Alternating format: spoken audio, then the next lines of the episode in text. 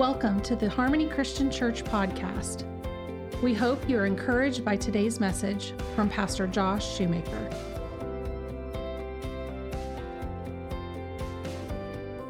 Amen.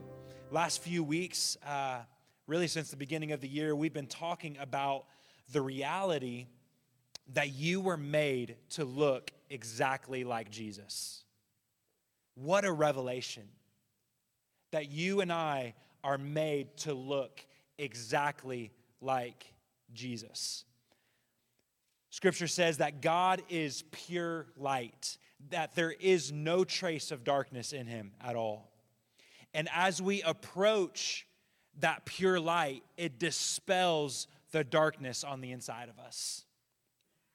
Sin is eradicated in us, not by discipline, which can only take you so far. How many of you can attest to that in your own life.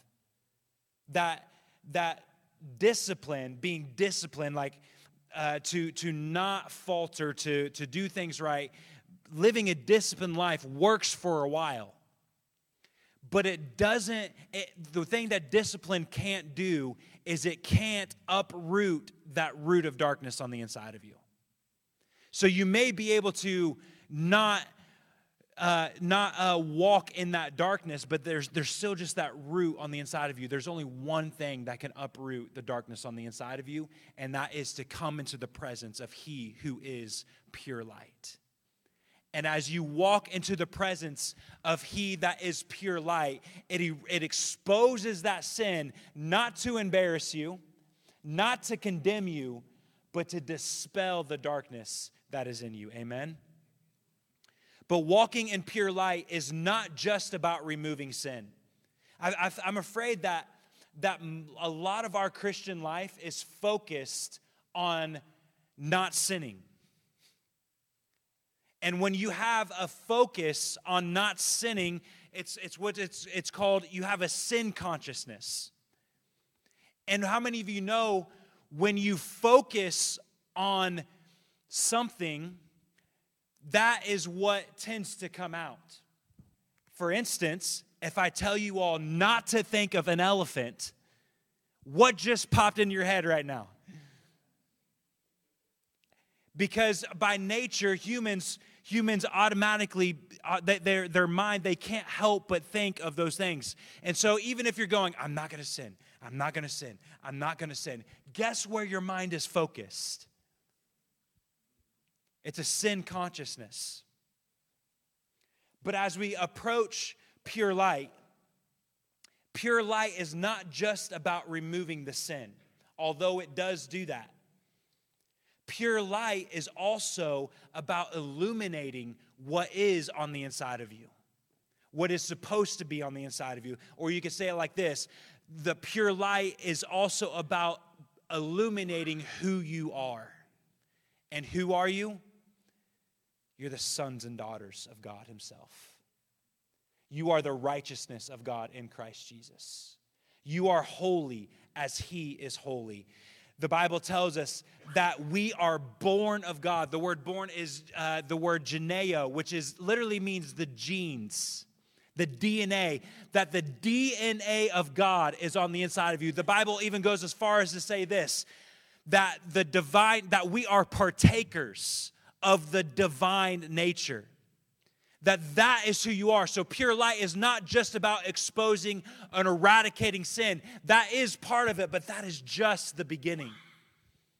Eradicating sin is literally the beginning that is supposed to move on to where now the bible says like or jesus says it like this. He says i am the light of the world. And then he turns around and he says this you are the light of the world you are the light of the world. Not only am I the light of the world, but you are meant to so look like me that you become the light of the world. To, to, you become the light to the world around you. That we were made to look like Jesus. Amen. Hallelujah.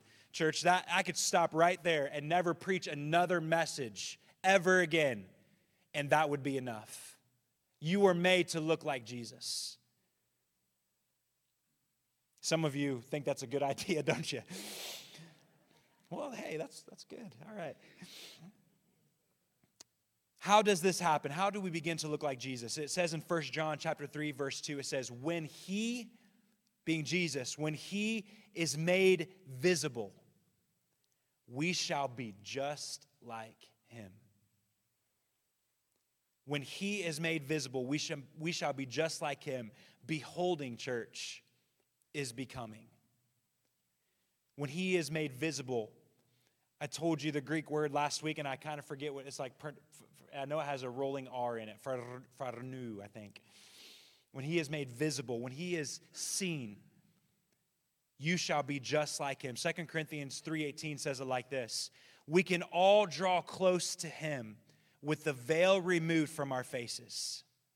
And with no veil, we all become like mirrors who brightly reflect the glory of the Lord Jesus. And then here it is.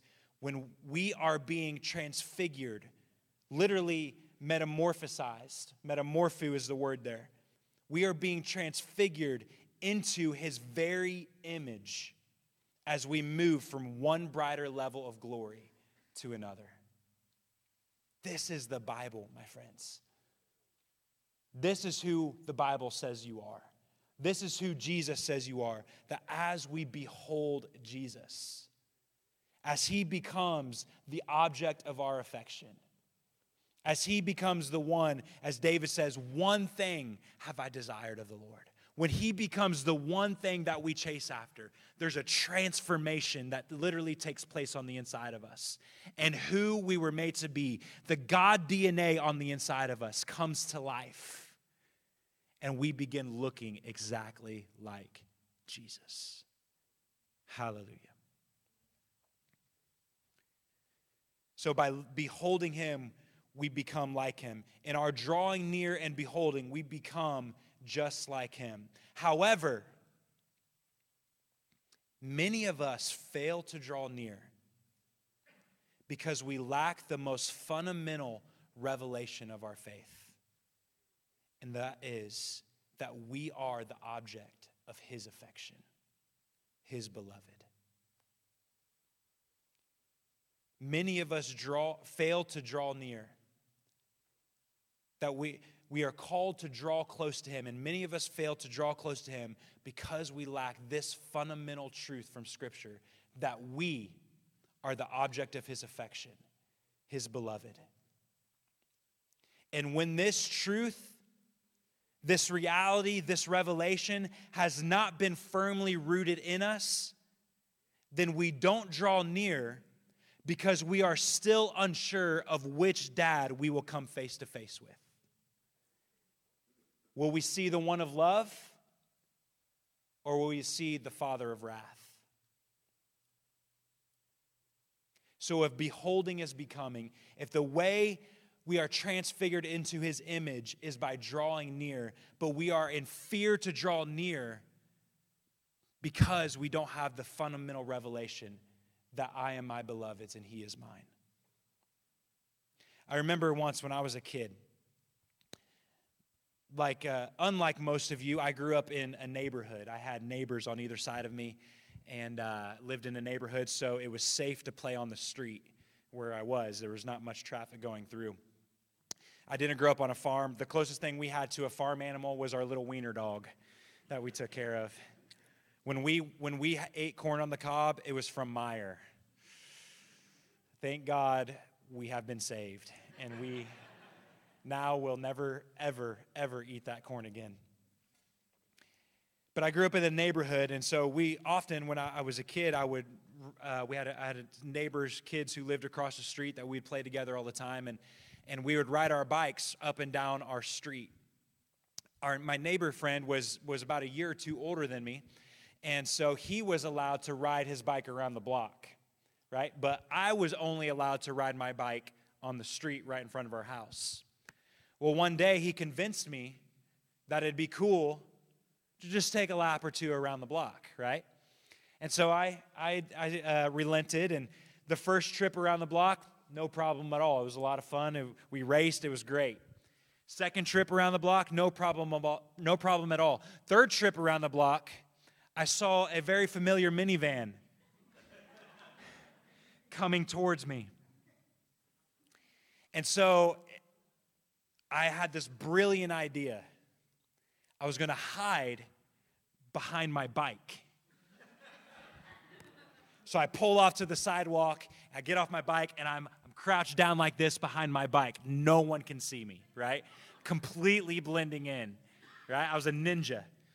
Somehow, I don't know how, somehow my dad recognized me, right? He saw me. And uh, the rest of the story is a little bit blurry. I don't really remember what happened after that. But the point is this because I didn't understand my father's love for me, it caused me to hide. It caused me to recoil instead of run to him.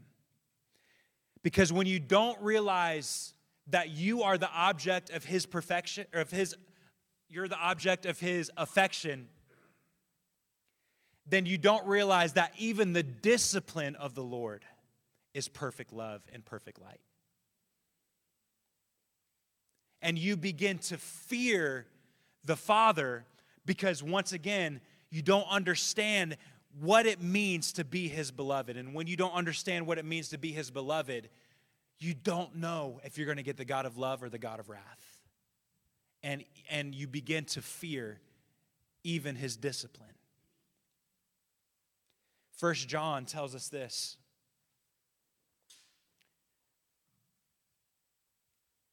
First John chapter 3 verse 20. It says, For if our hearts condemn us, God is greater than our heart and knows all things. Beloved, if our heart does not condemn us, we have confidence towards God, and whatever we ask, we receive from him because he because we keep his commandments and do those things that are pleasing in his sight. Look at the language here in verse 20. For if our hearts condemn us?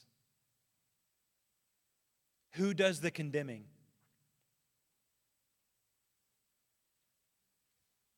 Our hearts. If our hearts condemn us, the condemnation comes from us, not Him. It comes from our hearts. Remember the story of the prodigal son, the the parable of the prodigal son Jesus tells, where the son takes his father's inheritance and he goes off and the Bible says lives prodigally, lives wildly. He ends up wasting all the inheritance, he ends up in the pig's pen. And it says he comes to the realization that it'd be better for him to be a slave in his father's house than to remain in the pig's pen eating what the pigs eat. And when he goes home, he repeats a statement that is incredibly important. He begins mulling over in his mind what he's going to tell his father. And this is what he says He says, Father, I have sinned in your sight. I am not worthy to be called your son. Make me like one of your hired servants. So, in his mind, in the prodigal son's mind, because of his failure, he is no longer worthy to be called a son, but he has instead the mentality that I can at least be a slave. I can't be a son, but maybe I can be a slave. When he gets back to his father's property and he steps on his father's property and begins making his way to his father's house, you all know the story. The father is waiting on the porch, sees the son, comes running to the son and embraces him, and the son begins reciting his made up speech. Father, I'm not worthy to be called your son. I have sinned in your sight. Make me like one of your. And before he can even finish the statement, what does the father do? He interrupts him and he says, Bring the ring and the robe, kill the fatted calf. My son, who was once dead, is now made alive, and we're going to celebrate. Who did the condemning in this story? Did the father one time ever tell the son, listen, you're going to have to start right back down here, and maybe one day, if you're good enough, you can be elevated to sonship again. No, no, no. It was never in the father's mind to make him a slave. He was always a son. It was in the son's mind that he was going to be a slave. It was the prodigal's heart that condemned him. His own heart condemned him, not the father. In the story of Adam and Eve, when Adam and Eve fall, when they invite sin into the world, the Bible says that they hid in the trees when they heard the Father come into the garden. Who did the hiding? The Father still showed up ready for their afternoon walk, knowing full well that they had sinned. It was Adam and Eve who recoiled, who hid in the bushes, who were ashamed and afraid because they didn't understand that they were beloved.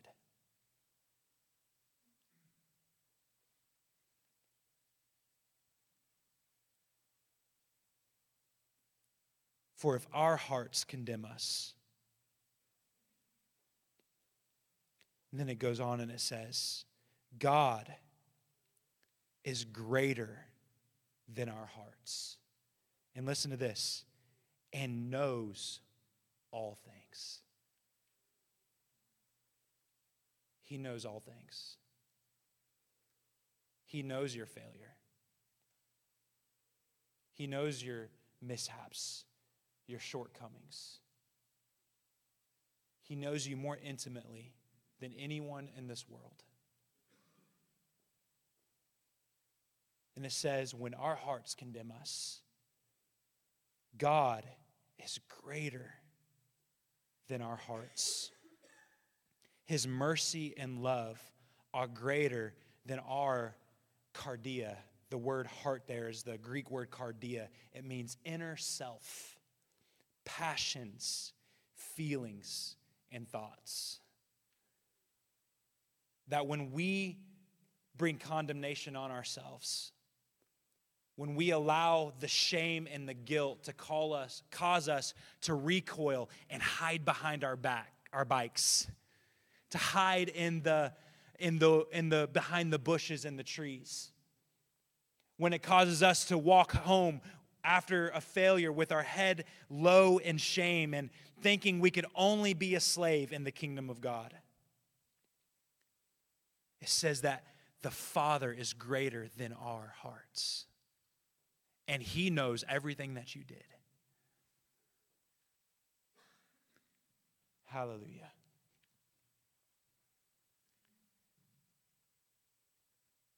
We see this even in the life of Peter. Jesus knew everything about Peter. Yet on the shore, sitting around the fire next to Peter, Jesus still saw the capacity for agape in Peter, even when Peter's heart was condemning itself. I love this statement You are not how you feel. Let me say that one more time. You are not how you feel. Francis of Assisi, which was a, um, was a saint who lived back in the early 1200s, he says this He says, I am what I am in God's sight and nothing else. What does he say about you? That is who you are. Not our own hearts, not how we feel when our hearts condemn us, He is greater than our hearts. I love what Bill Johnson says. He says, I cannot afford to have a thought in my head about myself that God does not have in His. If it's not in His mind, it shouldn't be in ours. Verse 21. Look at that first word, beloved. beloved. I think it's one of the most important words in the Bible. And often we just brush right over it, but don't, don't brush over that this morning. look at that word. Hear the Father call you beloved. Beloved is the word agapetos. It means the object of one's affection, one who is loved, the favorite one. That's who you are to him. He says, Beloved, if our hearts, if our heart does cannot, I'm sorry, if our heart does not condemn us, look what happens. We have confidence towards God. So if our heart doesn't condemn us, if we don't allow the voices of condemnation from our, from our inner self to condemn us, then the Bible says, then we have confidence before God. I love how the Passion phrases this, this, uh, this verse. It says, We have bold freedom to speak face to face with God. That word towards there is the word pros, and at its root meaning, that word means face to face. When our hearts don't condemn us, we have bold freedom to speak face to face with God. When we hush the condemning voices in our heads, we can approach the throne of grace boldly and without hesitation. It says that here in Hebrews chapter 10. Let's just take a second and read it. Hebrews chapter 10, it says, And now we are brothers and sisters in God's family because of the blood of Jesus. And he welcomes us to come into the most holy sanctuary in the heavenly realm, boldly and without hesitation. For he has dedicated a new life giving way for us to approach God. For just as the veil was torn in two, Jesus' body was torn open to give us free and fresh access to him. And since we now have a magnificent high priest to welcome us into God's house, we come closer to God and approach him with an open heart. Listen to this fully convinced that nothing will keep us at a distance from him. Fully convinced that nothing will keep us at a distance from him. What shall separate us from the love of God? Shall tribulation or hardship, shall angels or demons? No, none of these things can separate us from the love of God that is in Christ Jesus. We come closer to God and approach Him with open hearts, fully convinced that nothing will keep us at a distance from Him. Listen, for our hearts have been sprinkled with the blood to remove impurity and we have been freed, listen, from an accusing conscience. You have been freed from an accusing conscience. What this is referring to that our when our hearts condemn us, we have been freed from the accusing conscience because of the blood of Jesus. Amen. We have been freed from an accusing conscience. Now we are clean unstained, and presentable to God inside and out. What happens when we are convinced that we are the object of His affection? What happens when we are convinced that His blood was powerful enough to wash away every one of our sins and our stains? What happens when we realize that the love of God was powerful enough to wash away all shame and guilt? Then, when that happens, we can step into his presence without any fear of punishment, without any hesitation, boldly stepping into his presence, confidently stepping into his presence. Amen. Verse 22 says, And whatever we ask, we receive from him, because we keep his commandments and do those things that are pleasing in His sight. Some might hear this message. Some might hear this message and feel like it sounds a lot like greasy grace. Like we're just letting people off the hook of their sins and their failures. The first thing I'd like to say is I'm just reading the Bible.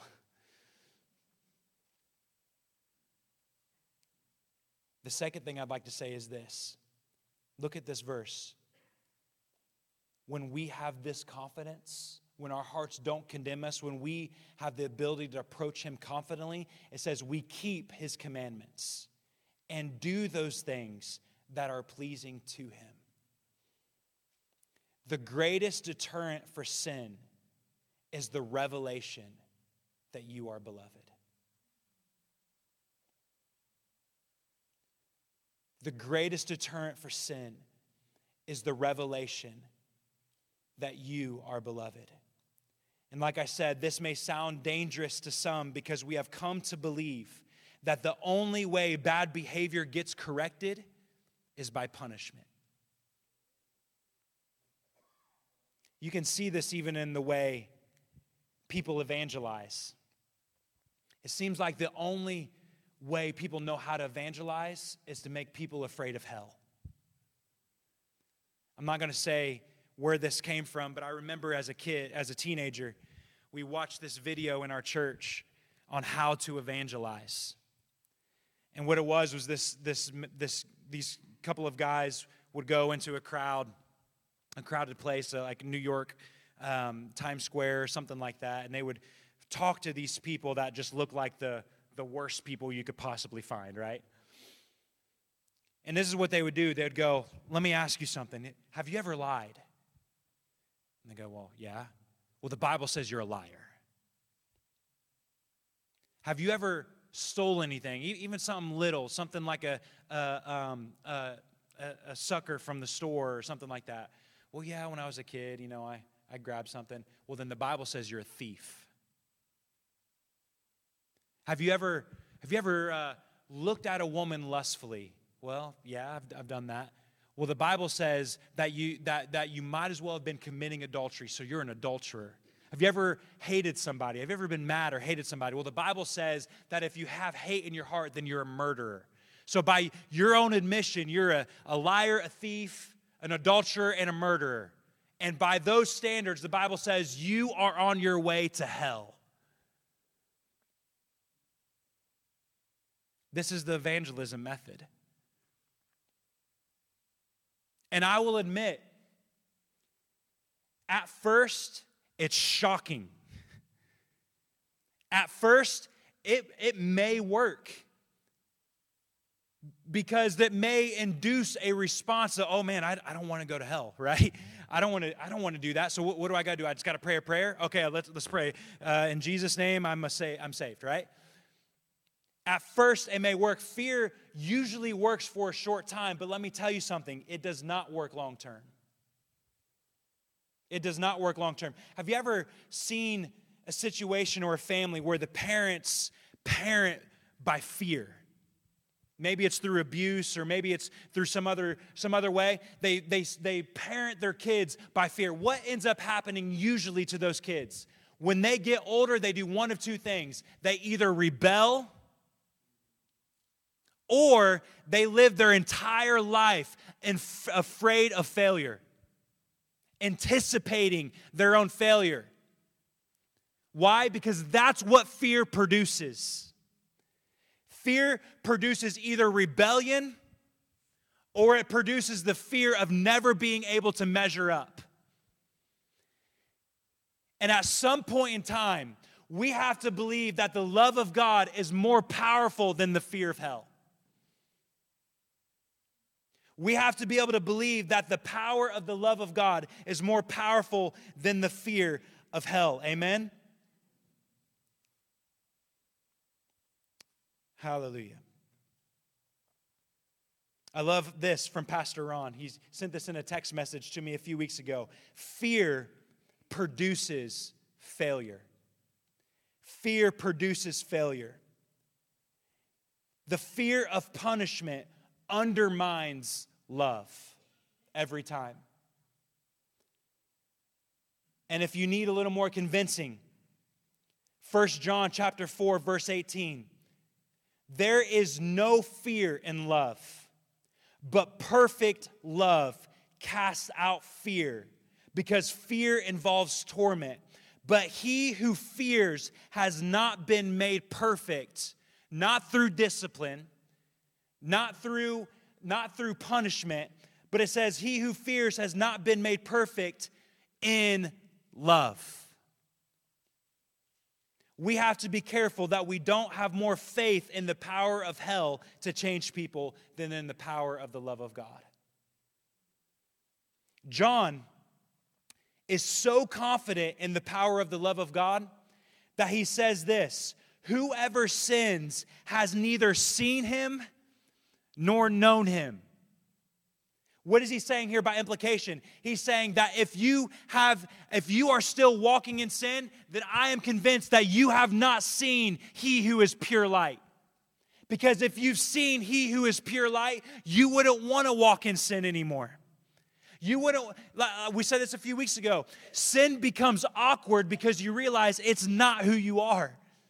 That you actually have to act out of your nature when you've become like him. John is so confident, he says, Whoever sins has neither seen him nor known him. Why is John so confident? Because he spent three and a half years watching it happen right in front of his eyes. He saw Matthew, his fellow disciple, who was a tax collector, who was a traitor to his own people, the Jews. He watched Jesus walk by his tax booth. And when Jesus tells Matthew to come follow me, he sees the heart of Matthew transform right before his eyes as he lays down his wealth and follows Jesus. He saw it in Zacchaeus, who was also a tax collector and was also a wee little man. A wee little man was he. And he saw Jesus call Zacchaeus down from the tree. This man who was wealthy, not, not because he was a good businessman, but because he was corrupt and he saw this man named Zacchaeus come down from the tree in one encounter with Jesus, the love of God. Zacchaeus goes and he says, I'm going to repay what I've stolen from every person I've stolen from. I'm going to give it all back. Through the love of God, John watched Zacchaeus' heart change right before his eyes. He saw it in the demoniac in the land of the Gerasene. That nobody could, nobody could hold down. No chain could, if they put chains on him, he would break them. He would cut himself, and he lived in a graveyard. In one encounter with Jesus, says that the man is in his right mind. And not only that, Jesus commissions him to go and spread the gospel to his, to his country. He saw it in the woman with the issue of blood as she broke all the rules just to touch the hem of his garment. He saw it in the prostitute whom the Pharisees brought before Jesus to test him. And as Jesus stoops down in the dirt to catch the woman's eyes. And then after all of the Pharisees leave, after Jesus puts them in their place, he asks the woman, Who condemns you? He says, I don't condemn you. Go and sin no more. John saw the love of God change that woman. He saw it in Peter, who had failed miserably. He even saw it in Judas as Jesus dipped the bread that represented his body into the cup of wine that represented his blood and offered it to Judas, knowing full well what was in Judas's heart. For three and a half years, John watched the love of God transform every person he encountered. And then for approximately another 52 years after the cross and the resurrection and the ascension of Jesus, he watched the love of God change more hearts over and over again. People like Saul of Tarsus, who was the greatest the most religious person who persecuted the Jews or persecuted those who believed in Jesus and watched how Saul becomes Paul and becomes one of the greatest disciples who ever lived. And it was the love of God that transformed him. John watched all of this from the moment he met Jesus until he wrote this book, First John. How the love of God transformed their lives. I think it's safe to say, church, that if the fear of hell was what changed people, then the book of First John would read quite differently.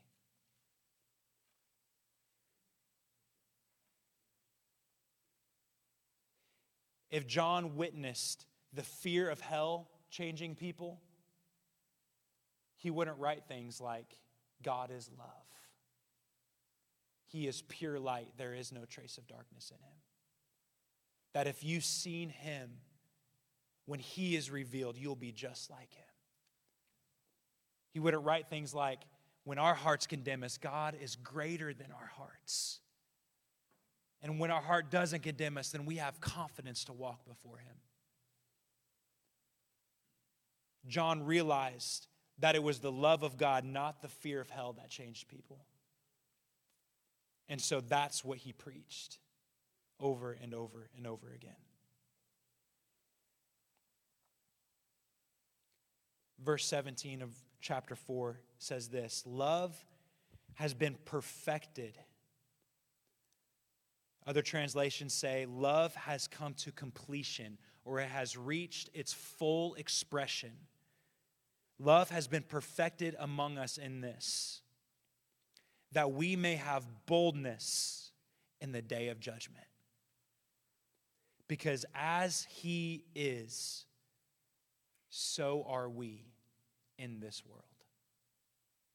As He is, so are we in this world. The full expression of God's love in us is that when we stand before Him on the day of judgment, we will do so without fear of punishment.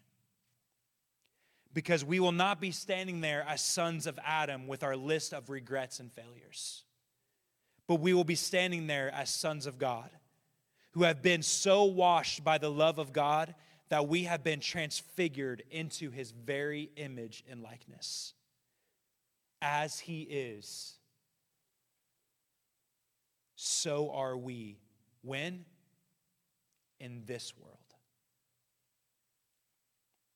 His righteousness is our righteousness. His mind is our mind. We are co glorified with him, and we are seated with him in heavenly places, and we are partakers of the divine nature. And we have no reason to fear.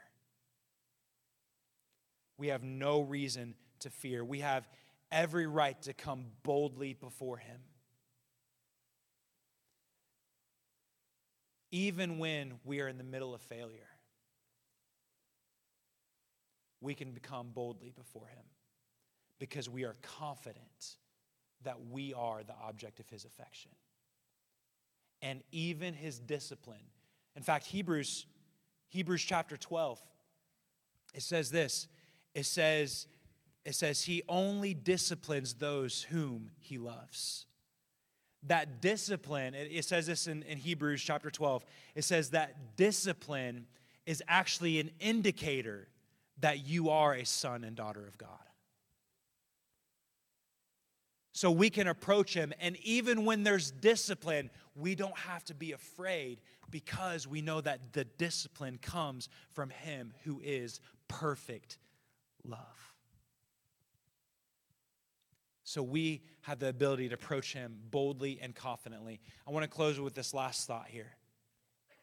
That word judgment in this, this uh, scripture is the Greek word that is spelled K R I S I S. Crisis.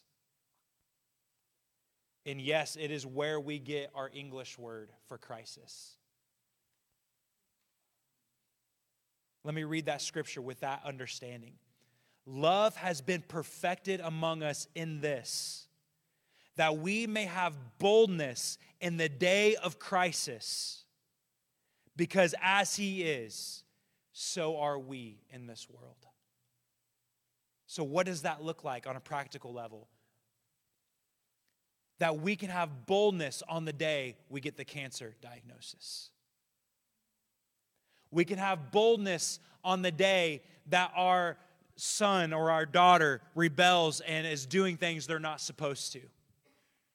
We can have boldness and come before Him boldly on the day that we face uh, losing our jobs or maybe having marital issues or, or, or whatever it may be. We can approach Him boldly in the day of crisis.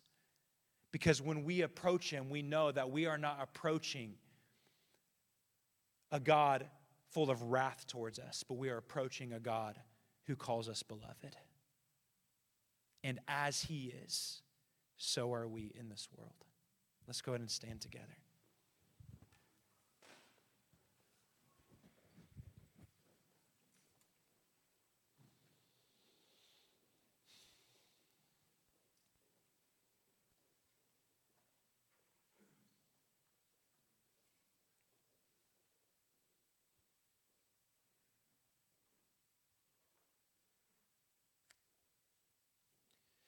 Want to take just a minute this morning.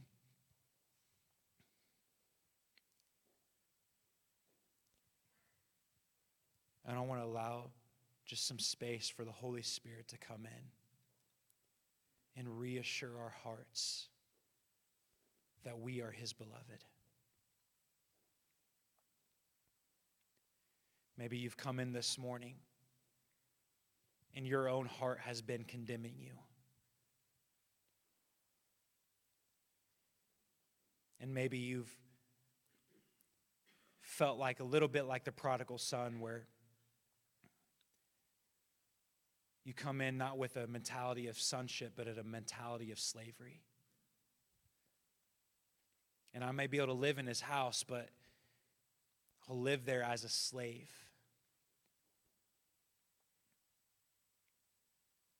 I want you to hear the Father tell you this morning that you are his beloved. I want you to hear as the Father tells you this morning, as he, as he looks back and he says, Go get the ring. The ring that represents the authority of the Father, and the robe that represents the family lineage of the Father, and the sandals. The sandals are significant because slaves would rarely wear shoes. And so, having the sandals placed on the son's feet was a declaration that he was not going to be a slave.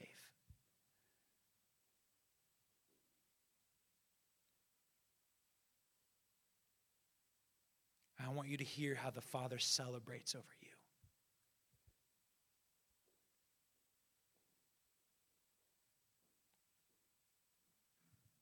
Father, I pray this morning if there's any hesitation on the inside of us to approach you, that pure light would come in and light up that place of darkness.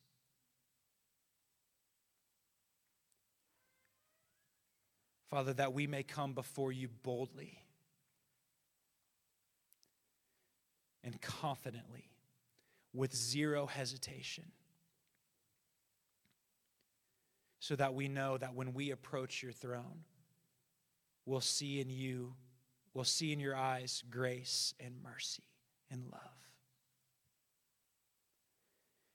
And Father, this morning, we have faith enough to believe that your love is enough to change us. That your love is powerful enough to transform us from the inside out that sin is eradicated from within us by being exposed to your love and grace and mercy.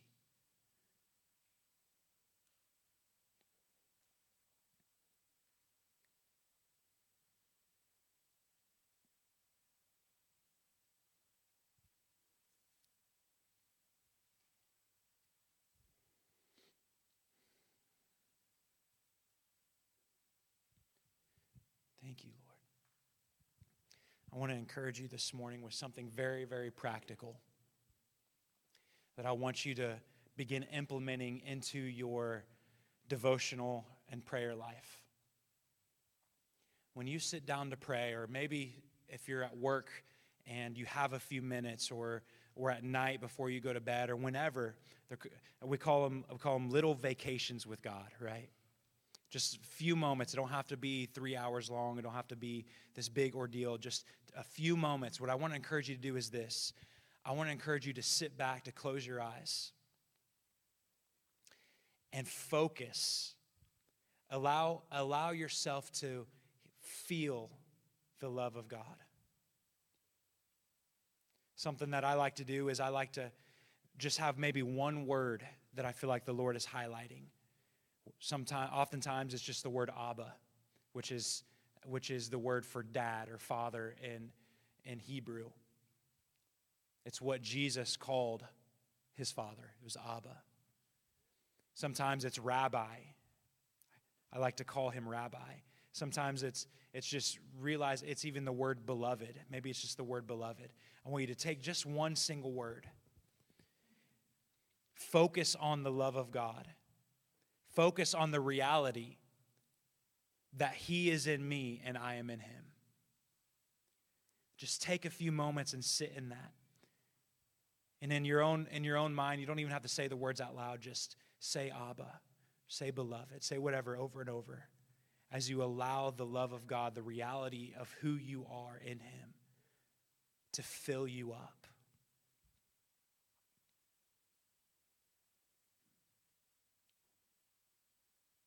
Sometimes it takes intentionality to be able to walk in knowing who we are.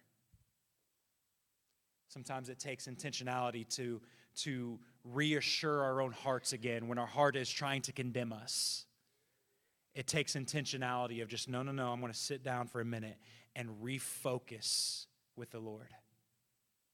And it's as simple as just saying one word. It's as simple as just even sitting there quietly and allowing His love to pour over you.